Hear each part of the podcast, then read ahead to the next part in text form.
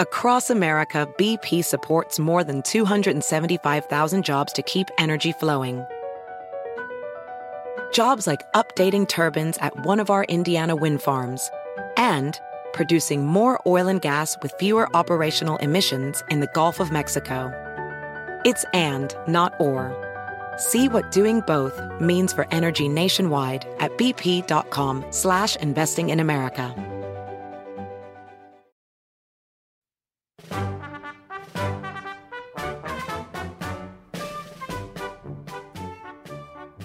Hi, everyone. I'm Tom Clavin. This is the final week of my Unknown History podcast miniseries on Dodge City. If you've been listening, then you already know that I've been bringing you special bonus stories based on my book about Wyatt Earp, Bat Masterson, and the wickedest town in the American West. For this final episode, I want to talk about the Wild West outlaws who made their way to Dodge City. There were quite a few of them, understandably, with Dodge City being sort of the epicenter of the American frontier at that time, thanks to the railroad and Buffalo and the cattle drives, the ranchers coming up from Texas. All kinds of people were coming to Dodge City. Some were just passing through. Some wanted to come and settle in Dodge City. Some wanted to uh, gamble or do worse in Dodge City because there was a lot of money there. Uh, just some of the outlaws that came by Dodge City one way or another. One was Clay Allison. He was considered one of the worst shooters of the American West, and he came to town one day specifically to kill Wyatt Earp. And he might have done it, except he found out that uh, Wyatt's friend Bat Masterson had gotten the drop on him with a shotgun, and Clay decided that uh, his destiny was elsewhere, and he left Dodge City. Uh, Belle Starr, some of you may have heard of this famous lady outlaw. She made a very special appearance in Dodge City one day she and her husband were staying in Dodge City. They were just passing through. They were just going to stay one night in the hotel, maybe on their way to rob a bank or whatever else they did. And her husband decided to do a little gambling and went to one of the saloons in Dodge City. And when he came back to the hotel room, he admitted he had lost $2,000. His wife was enraged. Belle Starr was not somebody who was going to let her husband lose money, and it wasn't coming out of her pocket either. So she took a couple of guns out of her saddlebag. She headed down to that saloon, barged in, held the guns on the gamblers there, had her husband pass his hat around. He not only got his 2000 back, but a couple of thousand more. Then they got on their horses and let out of Dodge, all the richer and a little bit wiser, maybe, for the husband. Frank and Jesse James, uh, they were in Dodge City more than once. Uh, in fact, uh, Frank James, the uh, the the older brother, he and Bat Masterson became friends, sort of you know, they kind of took a shine to each other, uh, even though Frank uh, and his brother were obviously outlaws. But they saw something in each other, and actually, Frank and Bat Masterson kept up a correspondence that lasted for the rest of Frank James's life. There's one episode in my book, Dodge City, uh, in which uh, Frank and Jesse James meet up with Doc Holliday and have dinner together. And uh, too bad there wasn't a fly on the wall that could have told us what that conversation was about. But uh, all three men managed to keep their guns in their holsters and reportedly had a great old time sharing stories and swapping about their adventures. Um, maybe a little bit of a sidebar here about Doc Holliday. He wasn't exactly an outlaw. You know, you'd never you'd never find if there was a book about outlaws of the Wild West, uh, you'd never find necessarily Doc Holliday. But he was not necessarily on the right side of the law either. I mean, his entire career in the American West was marked by gambling. Uh, he was involved in several shootings. In several cases, um, he wounded or killed uh, other men.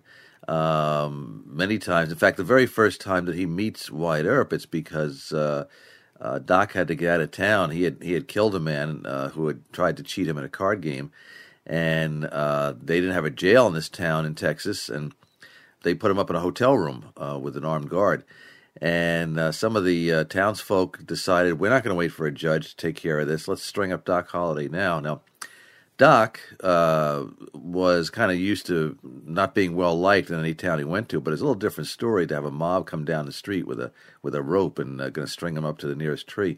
Thankfully, uh, Doc had a girlfriend named Big Nose Kate Elder, and Kate got wind of what was going on, and she thought fast and she went to a barn and put it on fire. And everybody stopped what they were doing to go put out the fire because, as you can imagine, with most of these towns on the frontier being um, the buildings made of wood, you let a fire grow at all, and that whole town can go up. So the bucket brigade was set up. Everybody's busy putting out the fire. Kate grabbed a couple of horses, uh, put them underneath Doc's hotel window. Fortunately, he was only on the second floor. Doc jumped out. They got on their horses and they lit off. Now they headed for Dodge City because uh, several months earlier, Wyatt Earp had come to town looking for Dirty Dave Rudabaugh, and I'll get to him in a minute. And uh, he and Doc had sort of hit it off. And uh, as Wyatt left, he said, "Listen, Doc, uh, if you ever need anything or uh, maybe a safe place, come to Dodge City." Well, Big Nose Kate and Doc, they kept riding, and they didn't stop till they got to Dodge City, and that was really where the friendship of Wyatt Earp and Doc Holliday began. Uh, a lot of uh, books and movies will make it seem like it was the OK Corral, that whole Tombstone episode where they were friends. They were, but their relationship began years earlier in Dodge City. There was a guy named Sam Bass. Now, Sam Bass was a really bad guy. He was he was always getting into trouble. He was killed people. He robbed banks. He robbed trains. And uh, one day he was finally shot and killed during an attempted robbery, uh, betrayed by a member of his own gang, which was a pretty familiar scenario in those days, um, especially if if the law caught up with somebody and you were faced with either hanging or turning on on the rest of the gang. They usually turned on the rest of the gang. BP added more than $70 billion to the U.S. economy in 2022 Investments like acquiring America's largest biogas producer, Archaea Energy, and starting up new infrastructure in the Gulf of Mexico. It's and, not or. See what doing both means for energy nationwide at bp.com slash investing in America. Professional welder Shayna Ford used VR training developed by ForgeFX to hone her skills as a welder. The more time that you spend practicing it, that's what separates a good welder from a great welder. VR training can help students like Shayna repeatedly practice specific skills. Virtual reality definitely helps because the more muscle memory that you have, the smoother your weld is. Explore more stories like Shayna's at meta.com slash metaverse impact.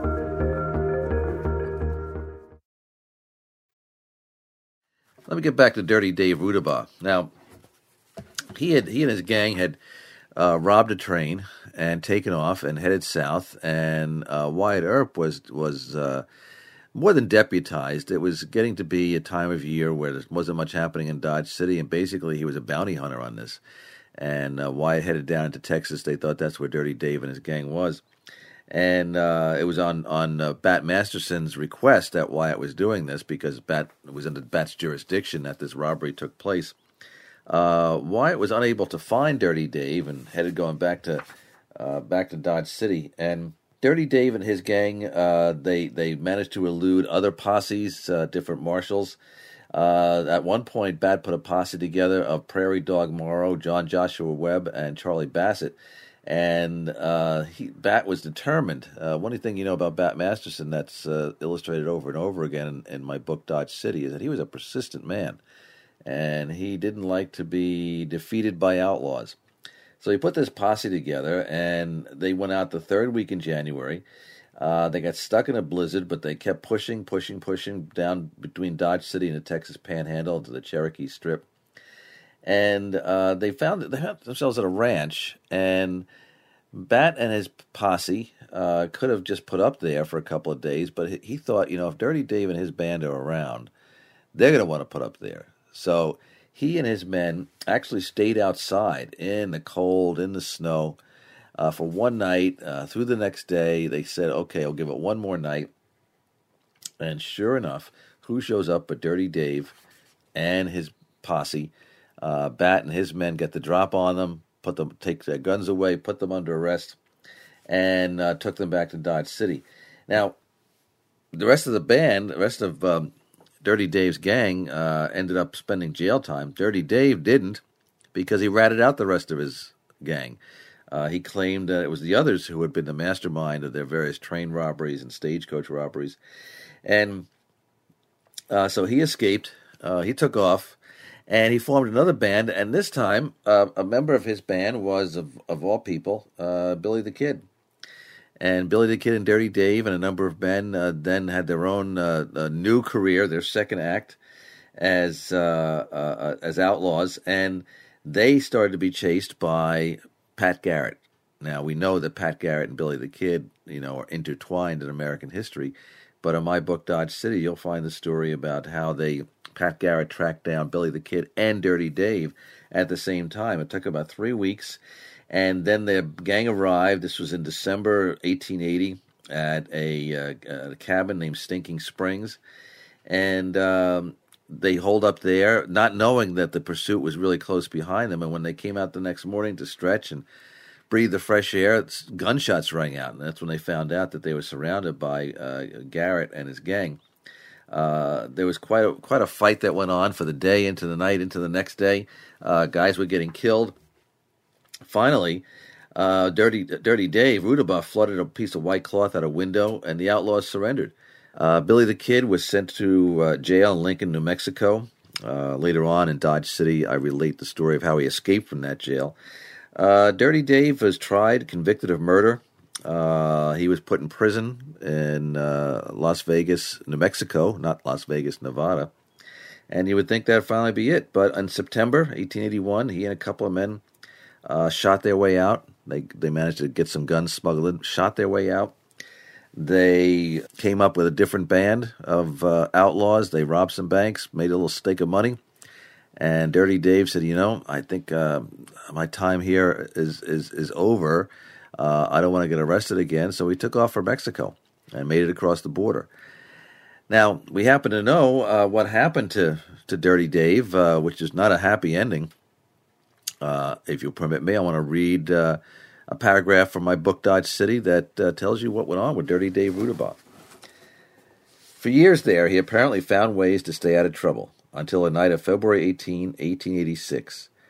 Dirty Dave was involved in a card game at a cantina in Parral when Rudabaugh and a local man accused each other of cheating.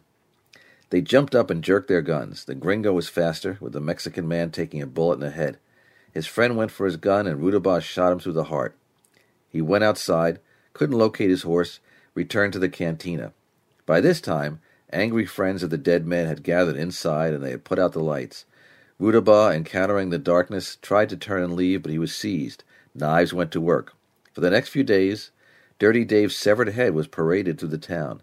He had lived a full life of villainy in only 32 years. There are a lot of other outlaws that came in and out of Dodge City. Uh, some of them peacefully. They wouldn't want to no trouble, especially with Wyatt Earp and Bat Masterson.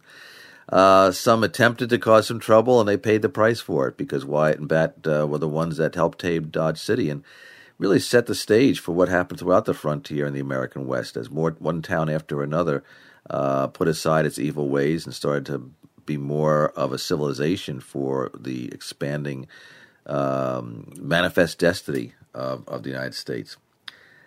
Thanks for listening to our special Unknown History miniseries on the wickedest town in the American West. If you've enjoyed the miniseries, please consider checking out my book, Dodge City, for even more tales like this one. You can pick up a copy from any book retailer or by clicking the link in the show notes below. Thank you again for listening. I appreciate it. Dodge City, Wyatt Earp, Bat Masterson, and the wickedest town of the American West. Thank you.